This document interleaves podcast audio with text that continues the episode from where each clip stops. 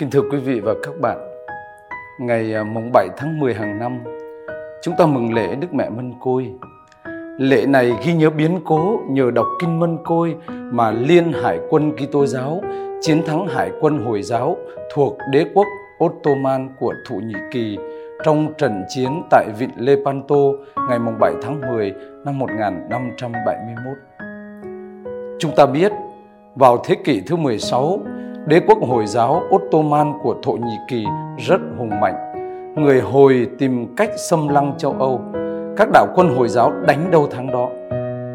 Nơi họ muốn trực chỉ đánh chiếm là thành Roma.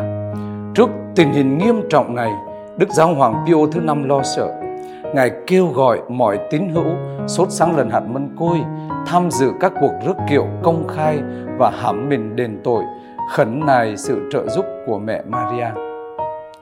Để tạ ơn Đức Mẹ đã nghe lời cầu khẩn của các tín hữu, Đức Giáo Hoàng Pio thứ năm truyền mỗi năm phải cử hành lễ kính Đức Bà Chiến Thắng vào ngày mùng 5 tháng 3 năm 1572. Ngày mùng 1 tháng 4 năm 1573, Đức Giáo Hoàng Gregorio đã đặt tên cho lễ Đức Bà Chiến Thắng là lễ Mân Côi và truyền phải cử hành trong các nhà thờ và nhà nguyện của các hội Mân Côi vào Chủ nhật đầu tháng 10.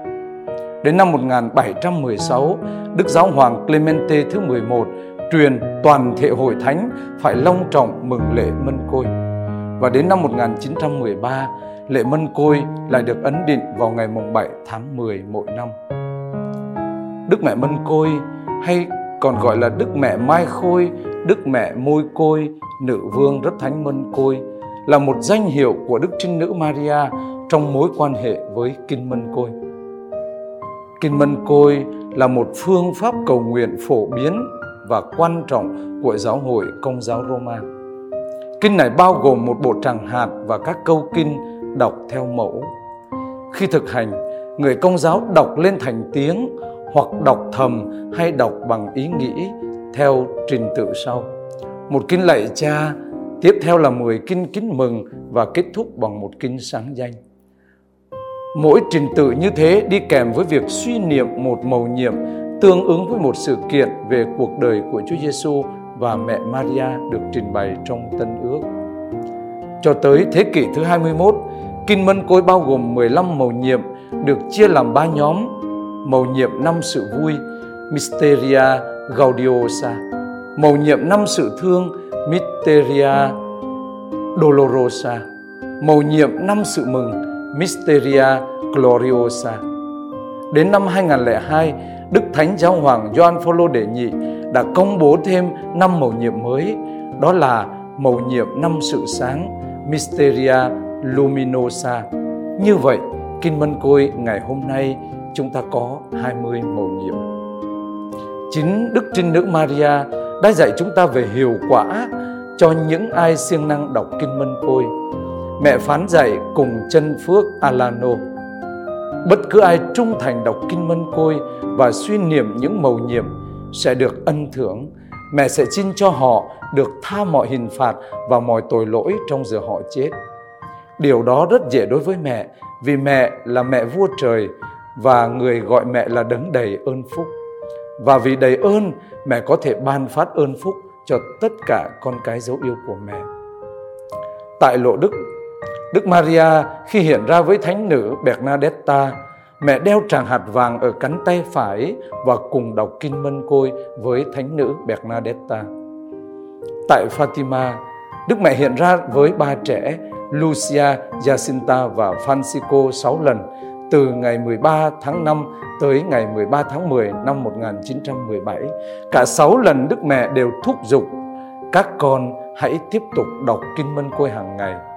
Và vào ngày 13 tháng 10, lần hiện ra cuối cùng, Đức Mẹ đã xưng mình ta là Đức Mẹ Mân Côi và mời gọi chúng ta siêng năng lần trội Mân Côi đền tạ trái tim mẹ. Các thánh đã sống Kinh Mân Côi và đã giúp chúng ta hiểu tầm quan trọng của Kinh Mân Côi. Thánh Bernardo Kinh kính mừng làm cho quỷ dữ trốn chạy, hỏa ngục run sợ. Thánh Đa Minh sau thánh lễ và kinh phụng vụ không có sự tôn kính nào đẹp lòng Chúa Giêsu và mẹ thánh của người bằng sốt sắng đọc kinh mân côi. Thánh Bonaventura, ai lơ là với mẹ sẽ chết trong tội lỗi. Mẹ Maria chào chúc chúng ta với ơn lành nếu chúng ta kính chào mẹ bằng kinh kính mừng. Trần Phúc Alano, kinh kính mừng là một cầu vòng trên trời, là một dấu chỉ lòng thương xót và ân sủng của Thiên Chúa ban cho thế giới. Mẹ muốn dân chúng có lòng sùng kính cân, kinh mân côi để được ơn thánh và phúc lành của con mẹ trong cuộc sống hiện tại và trong giờ họ chết. Thánh Louis ghi nhông de Montfort những người rối đạo, những người vô tín ngưỡng, những người kiêu căng, chê ghét hay khinh thị kinh kính mừng và kinh mân côi là những người có dấu bị trầm luân họa ngục không có gì có hiệu lực được lên nước Thiên Chúa bằng cách đọc kinh mân côi và suy niệm các mầu nhiệm. Thánh Alfonso, đấng sáng lập dòng Chúa Cứu Thế, nhờ kinh mân côi, biết bao tội nhân đã bỏ đường tội lỗi, bao linh hồn đã tiến cao trong nẻo trọn lành, biết bao người nhờ kinh mân côi đã được ơn chết lành và hưởng phúc trường sinh.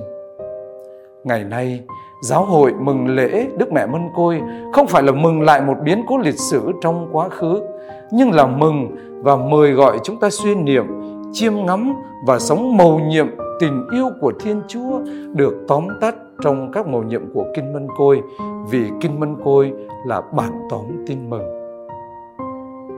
Tình yêu ấy là tình yêu hạ mình đã giáng thế, làm người như ta nơi trần thế, đến ban an bình, vui mừng cho nhà nhà, hồng ân cứu độ chan hòa khắp nơi nơi.